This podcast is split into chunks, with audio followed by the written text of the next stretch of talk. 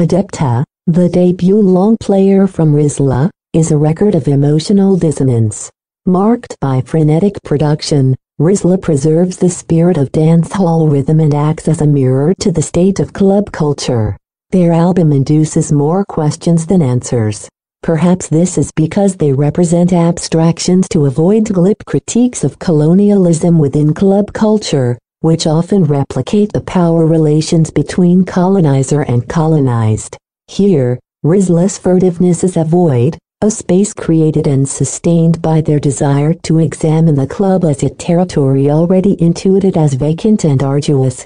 If Adepta is the music of the vessel depicted on its cover, then, in it, Rizzla moves in a symbol world where gestures of surrender, survival and belonging permeate. By the end of the album, you'll find a likely vision of what Rizzla's future in the club might entail, removal, even as a possible outcome to Adepta's storyline, Rizzla's dissension is an unexpected and powerful instance. Their stress on circularity is one that sets Adepta off strongly, and Rizzla's account of history is a repeated cycle of estrangement and displacement. Perhaps this is why Rizzla's debut is a beginning, an end, and should be recognized as a forgiving gesture to anyone that also needs rescue from the nightclub. Here is Rizzla on Record Room.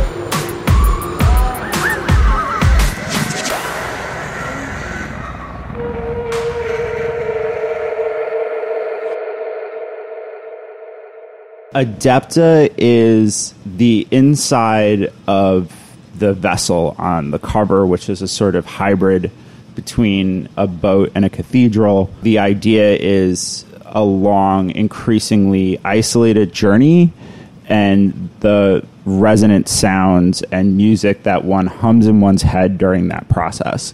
So it's like remnants of club experiences and club beats as the foreground statement that connects them all as like dance music, but no one's really dancing. Uh, you're more tapping on the walls uh, in beat than uh, having the sort of luxury to be able to to dance but it's not torturous, you know, no, at all, and it, it, actually is very danceable. And that's sort of the finalizing part of it is making it a little bit more danceable because I didn't want to make an anti-club statement or to move on, quote unquote, from everything I love about music. Mm-hmm. Like I wasn't trying to go noise or anything like that because yeah.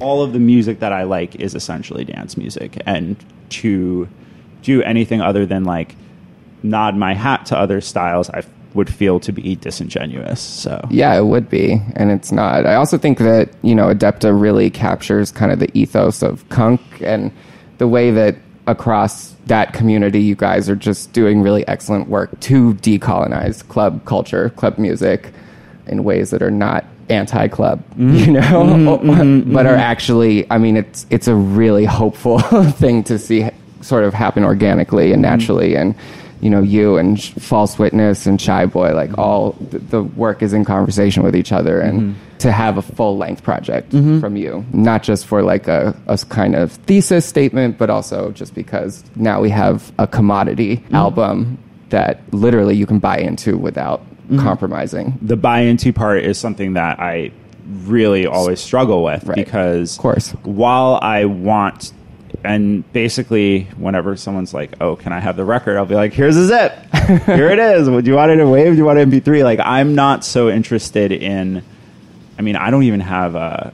What do you? I don't even know what you Hard call drive. It. No, no, I, the hard the hard drive I've acquired, but I'm not like registered with any of those music services. Mm-hmm. Like, I don't like- License I don't license shit, yeah. anything. Like, I don't have a, a whatever you call. I don't even know what you call it. Those things you sign up for the artist fund distribution things. That's how. I mean, TuneCore, whatever. Yeah. People have been like, you need to sign up for that. Like, yeah, I do, don't I?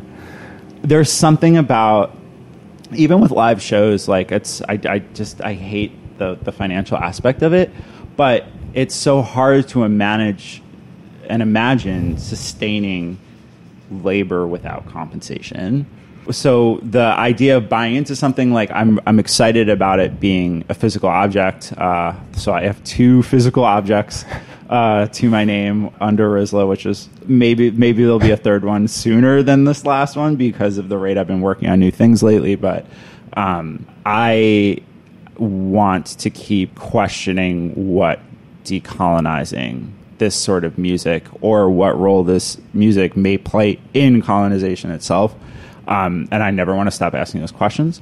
Some of that for me means decentering myself from the physical nature of the club and kind of allowing myself to enjoy the work of others that I really love around me without necessarily needing to claim any sort of ownership over it, which is something that as people get older in music, they don't like to talk about, but like people tend to try and find ways of attaching themselves to younger people uh, before they realize what's going on. Yeah, it's vampiric. I don't want to replicate that experience. I just That's I- also why, as a remixer, you've always been an excellent person because uh, that comes through in that body of work, especially clear. You know. that was always what I was trying to say. And there was also like aspects of gender that I can only articulate through not necessarily production, but remixing. And there was a certain sort of hard femme energy that I only felt I was able to like really speak to in that sort of space. And a lot of the reasons that I kind of allowed what used to be bootlegs turn into more official sort of relationships, but still kind of do the same sort of sound and treat the voices with the same level of respect that I can only understand as a as a highly gendered experience that I'm really careful with nowadays and some of even stuff I've done in the past I'm almost will cringe at, but not in a way where I wish it didn't exist on the internet, but in a way where I'm like, damn, I'm lucky I got to learn in public this way.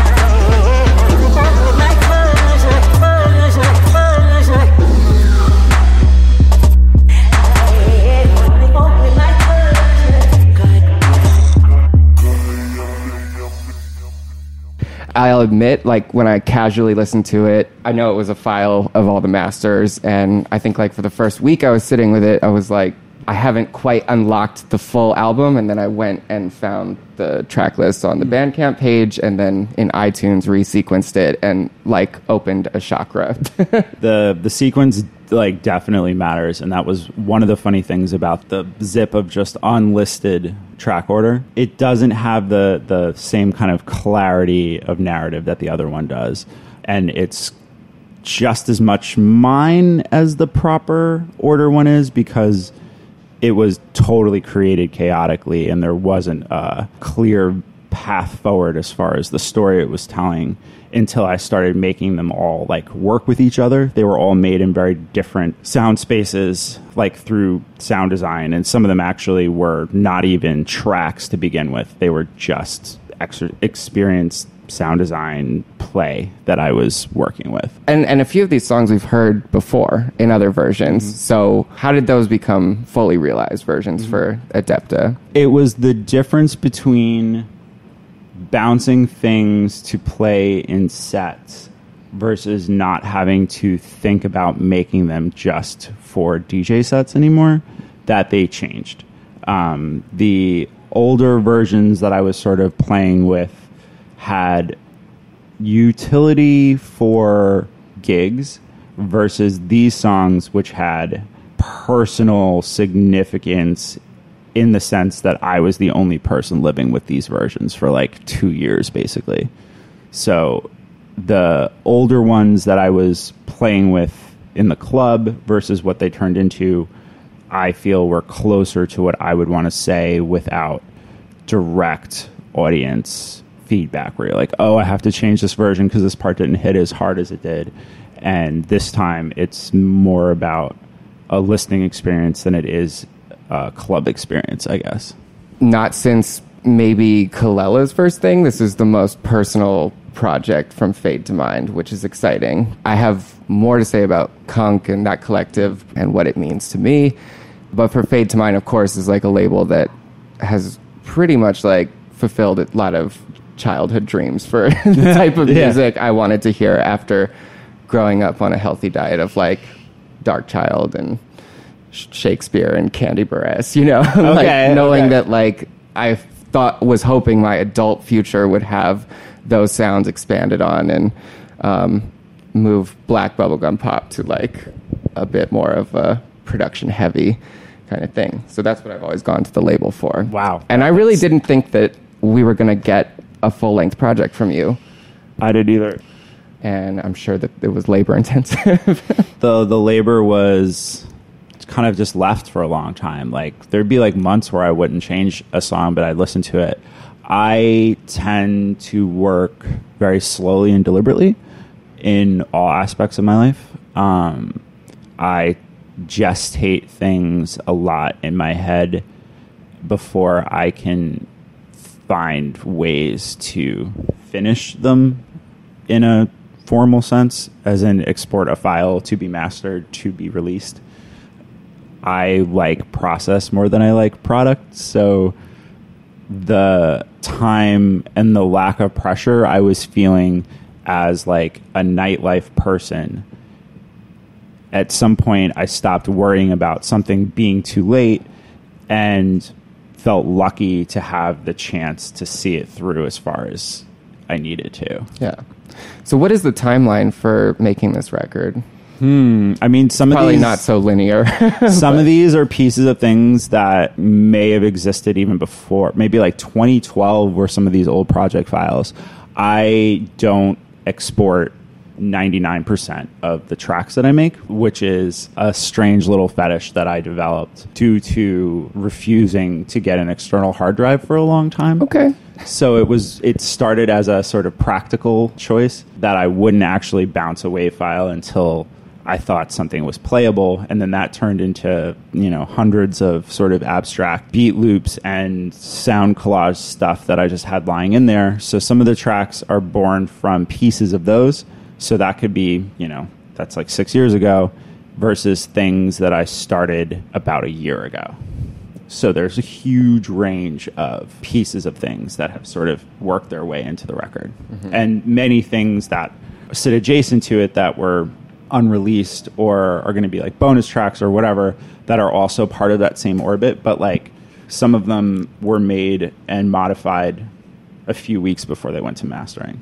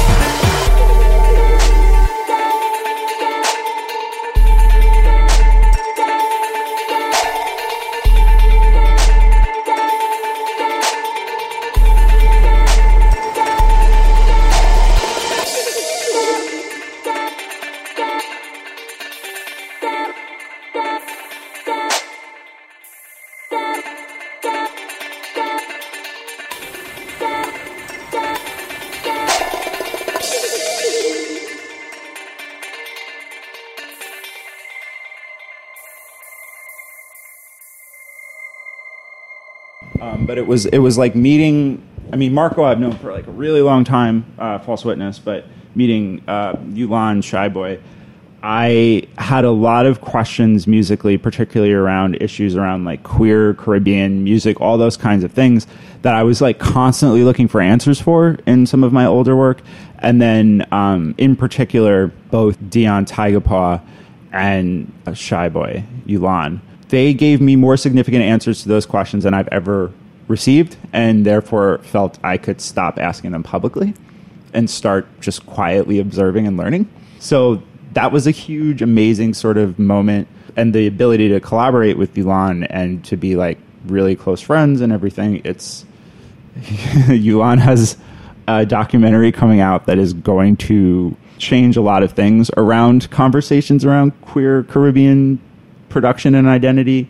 Um, that's all I'm going to say about it, but I have fewer questions after seeing this piece. Let's just put it that way. Wonderful. Yeah, I'm excited for It's that. Amazing. Can we talk about Trinidad? yes, yes. I went to Trinidad specifically because I felt that I'd already been there, and I know it's weird to say, but I'll explain. So, I am the first in my family to break a Navy tradition, which I'm totally cool with, but was still kind of odd that my grandfather and my father at some point were both briefly stationed in Trinidad and would always speak about Trinidad in a very reverential way. I was lucky to come from a relatively progressive upbringing and therefore was able to learn to ask more critical questions about how systematic racism lives even amongst liberals. so understanding power and coloniality through like a family history is uh, something I felt a lot of unresolved responsibility for. And then when I was able to study abroad under some really incredible scholars and theorists at the University of the West Indies and have a very mind expanding understanding of how I relate to other places in the world. Um, I hadn't been out of the country before that point, and I was down there for like a year, and we we didn't do normal study abroad stuff. Like we made friends really quick, and therefore got like a really cool insight, and went to like lots of gay parties, and were in carnival bands, and didn't really have any of the financial exchanges with like resorty type stuff that people thought we were going to have. And we were a very mixed group of Americans as well who went abroad uh, racially. So that really, I think, helped sort of our, our cohort and like our experience there. But it changed my life in ways that I can't remember what it was like beforehand. And I think that being in Carnival and having sort of a weird transcendental experience when I played a character who was based off of drunk U.S. sailors who would come down and cause disasters when they were on shore leave, and playing that character like sort of contained in Carnival with like a super high degree of authenticity in this strange way. I had a I had sort of like a, a my brain. I felt like a, a physical twist in my brain that I can only ascribe to sort of like the part where people get hit spiritually and when they feel it physically.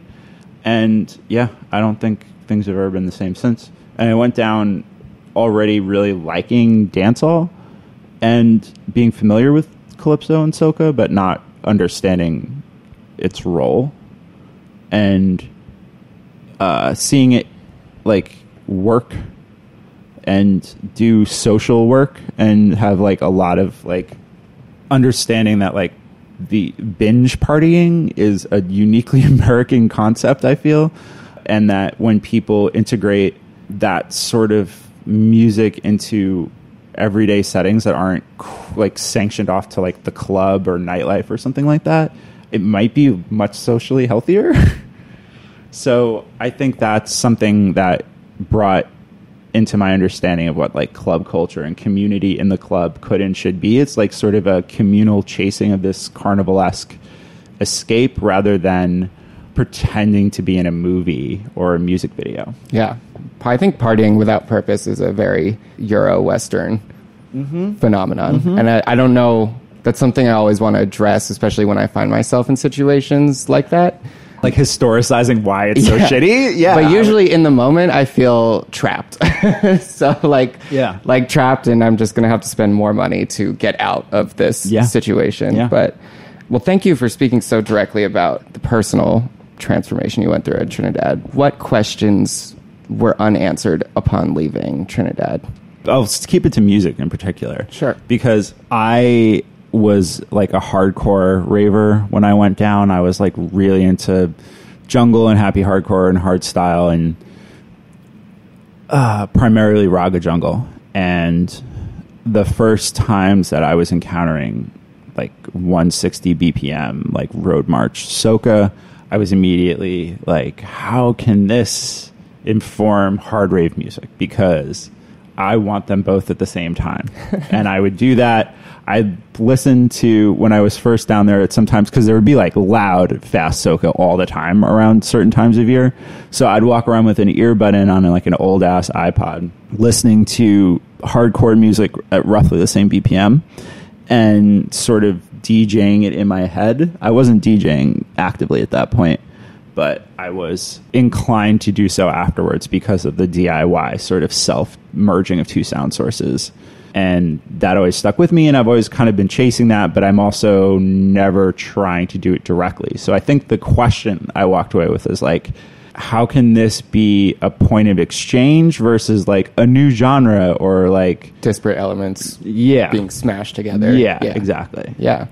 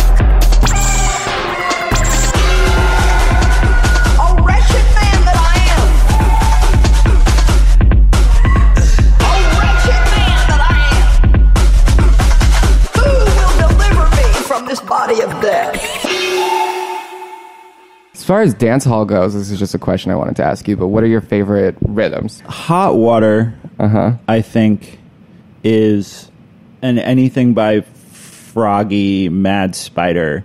There was a weird effect, and I'm still kind of reeling from this, and I think a lot of people are too. Like the way that like the Major Lazer phenomenon started directly influencing dancehall production, like that isn't Major Lazer, was just a really weird experience, and everything got really big and overproduced and stuff but Mad Spider Froggy, who actually worked with Major Lazer on several occasions, but all of his productions sound really at home in more techie dance hall type sets, but also like straight up dance hall sets. So Hot Water is probably my favorite of the last like 10 years, I'd say. I really, really, really like everything on Dr. Darling's rhythm, which is by Seed. Particularly It's a Pity, which is my favorite song of all time. And I think I've probably listened to more times than any other song ever. I actually sample the beginning of the Dr. Darling's rhythm in two tracks on my record, uh, repitched and just uh, hits from them. But they've managed to work its way in there. I've tried to remix It's a Pity. I have the acapella for It's a Pity, and I've been trying to remix it for about 10 years. Uh, it's just, I can't do it because I like, it's too much of a relationship uh, between the beat and the song. So anything Ricky Blaze. So even though there was kind of like not really a proper rhythm, the um, sort of early trance hall of like I'm gonna say like 2008 maybe that was trance hall 2007 like right when I started DJing a lot but um, the cut them off and all of the sort of uh, Brooklyn trance hall micro rhythms that kind of came from that that style and I'm always still like all his new stuff like Uptown Julie and all that kind of stuff too.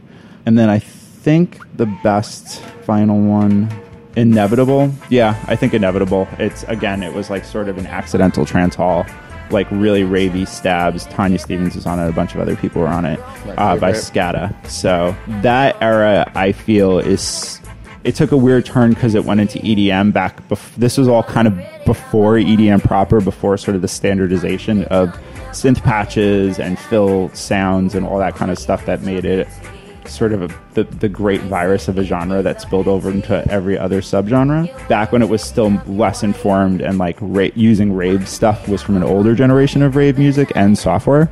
So it had more of kind of like a vintagey sort of quality. So Inevitable feels to me more futuristic than contemporary like big room EDM dancehall by Major Lazer or something like that. Again, Major Lazer really affected dancehall in so many ways. I and- know.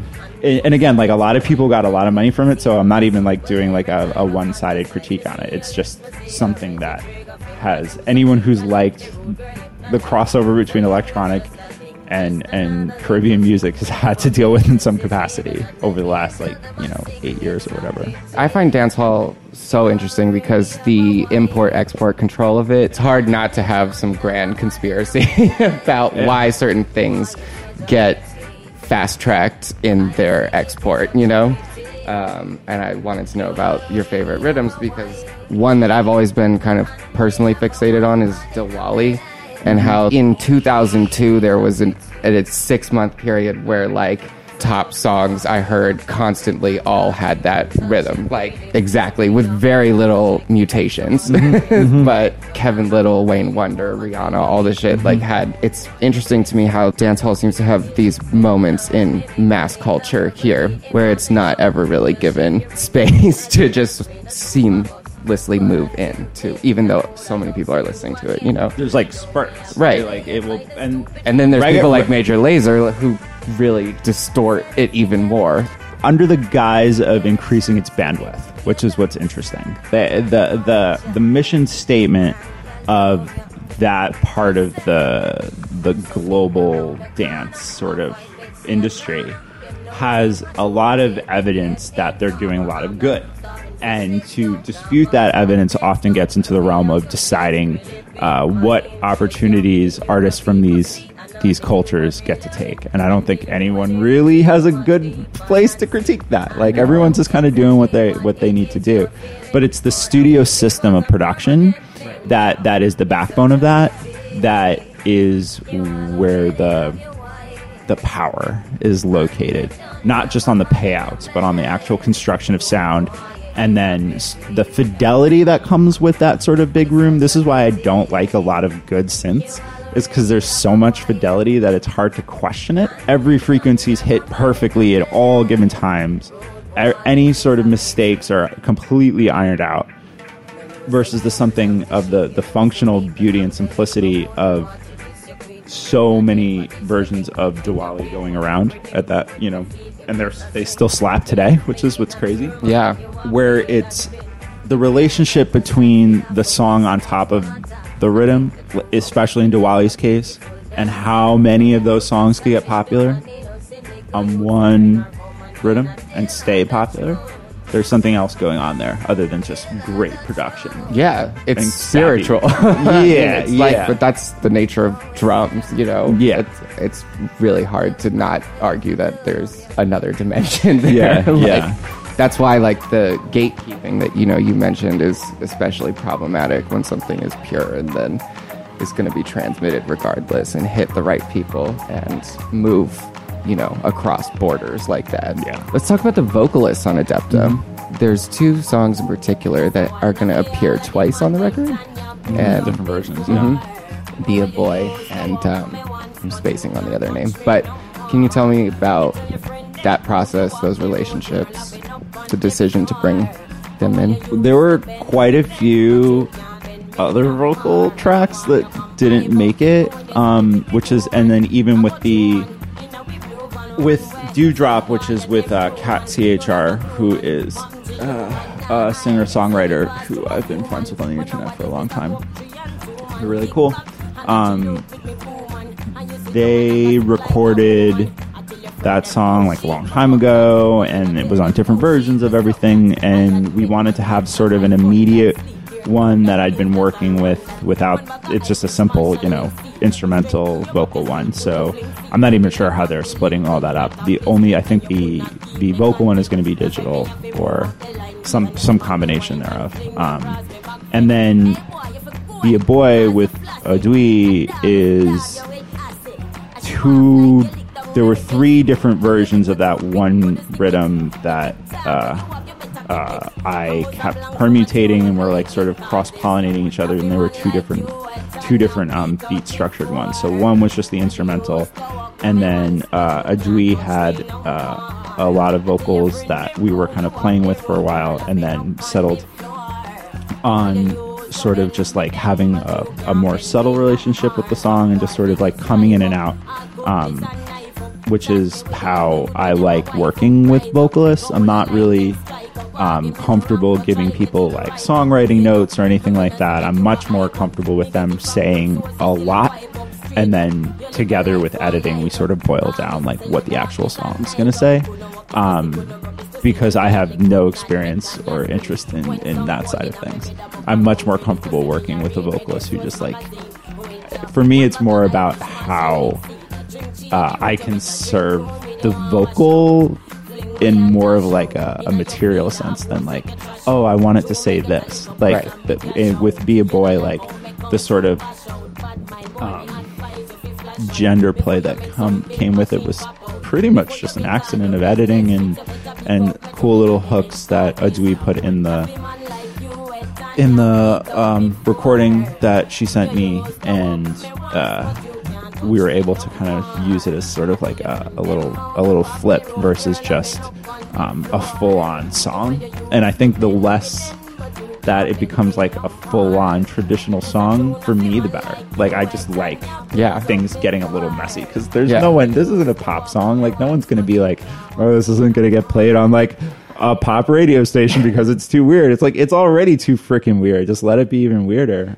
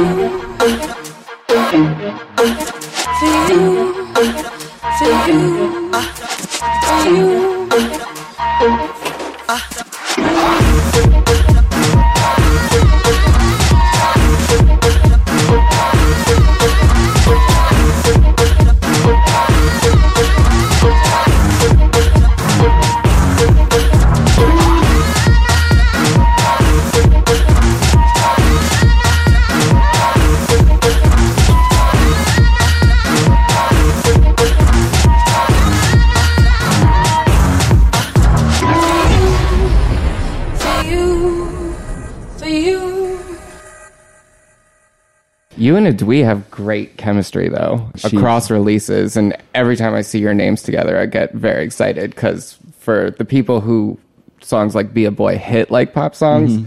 that's what we're looking for. Mm-hmm. you know? and I mean, I'm just like continually in awe of Adui because uh, she can do so much. Yeah. Like, and she hasn't even begun to hit the levels of exposure that I know are coming for her too. Like, she's she's getting good features and press and shows and all that stuff. It's not like that, but like, I think Adui could be like fucking huge. yeah, she's a real one. Yeah. Um, and she's can DJ really well, and she's a vocalist, and she's a producer, and good she for can this write, and she's like in bands and everything. Like she's she's a she's a genuine musician. She's not just like someone who's like pretty good at some of the parts of it. Uh, she's like a, a real genuine musician. So is Kat CHR as well. Mm-hmm. Um, her material is more on an indie spectrum. Um, I was interested in working with her because we had similar sort of views of like culture moving and all that kind of stuff. So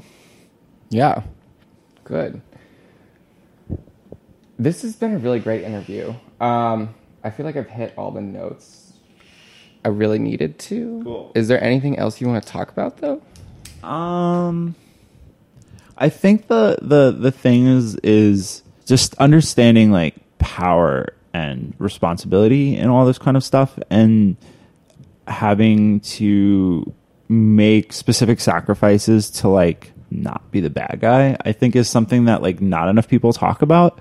Um, particularly about like withdrawing and I think like not being super present in like DJing for like a long time and and you know not really like trying to like jump into different trends and genre stuff right now has been like in some ways like something that like was really frustrating at first but then became like really liberating and i wish there were more ways that people could talk about what moving on without stopping is like.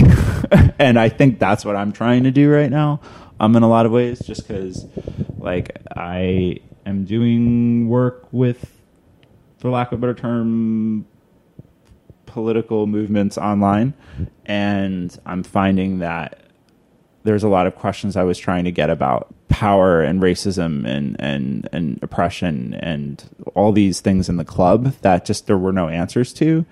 And sometimes you just, you know, through either people's activism or their work or just their lives, like those things need to be highlighted as part of life, not something that you can replicate in the club.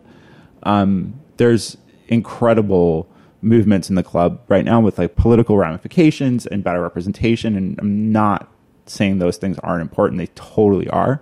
But like, there's a danger that resistance can be fetishized and commodified really quickly in spaces where there's a lot of like cool hunters around, and that's a real problem that uh, big city nightlife tends to have. And It also does a complete disservice to language, you know, Yeah, when yeah. that gets distorted and the meaning and intention is lost because it's mangled by the wrong people, then you can't have a safe space without it being a joke, you know?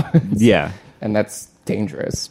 and when there's financial incentives so few and far between, uh, no one can be blamed for taking those incentives. Uh, that doesn't make them wrong. It doesn't even necessarily make the people who offer them wrong. There are places where ideas get turned into money, and nightlife has always been one of those places. And I think that channeling funds and resources to people who were denied them historically, women, people of color, uh, queer people is something that is its own political process um, and needs to be aggressively pursued. And every time it is, is and the exciting. payout is important. It part of that process. exactly. You know?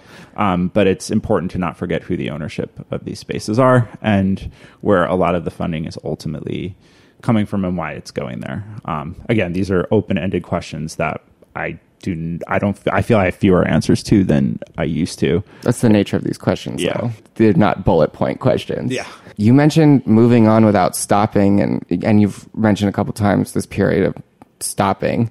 Is this part of why you uh, stopped? Did, did you really stop, or what does stopping mean for you? Uh, for me it's about well i i was not in new york for like a really really really long time um, even before i officially moved i was spending very very little time here i was really really sick for a really really long time and the at some point nightlife wasn't physically healthy um, and i needed to recalibrate to be able to get better. And thankfully that's happened. And um, i'm not back in new york for nightlife unfortunately. Uh, i'm back in new york for a job. And i like being in brooklyn. And i feel like i'm understanding brooklyn as a daytime or uh, not club experience for the first time and it feels really good. It's important, yeah. yeah and i and i you know completely moved to new york just for nightlife before so i was primed in a position to have sort of a weird distorted fetishized view of where i was living. Um, and i think that's changed and i think that i wouldn't have gotten that if i didn't leave the club for a while. I totally like am interested in nightlife and shows and dance music and all those sorts of things. It's just not something I have the interest in signaling every week right now. Well, yeah, you can't be consumed by it, but it's of course one of the more consuming arenas. yeah, So, yeah. There's some give and take there.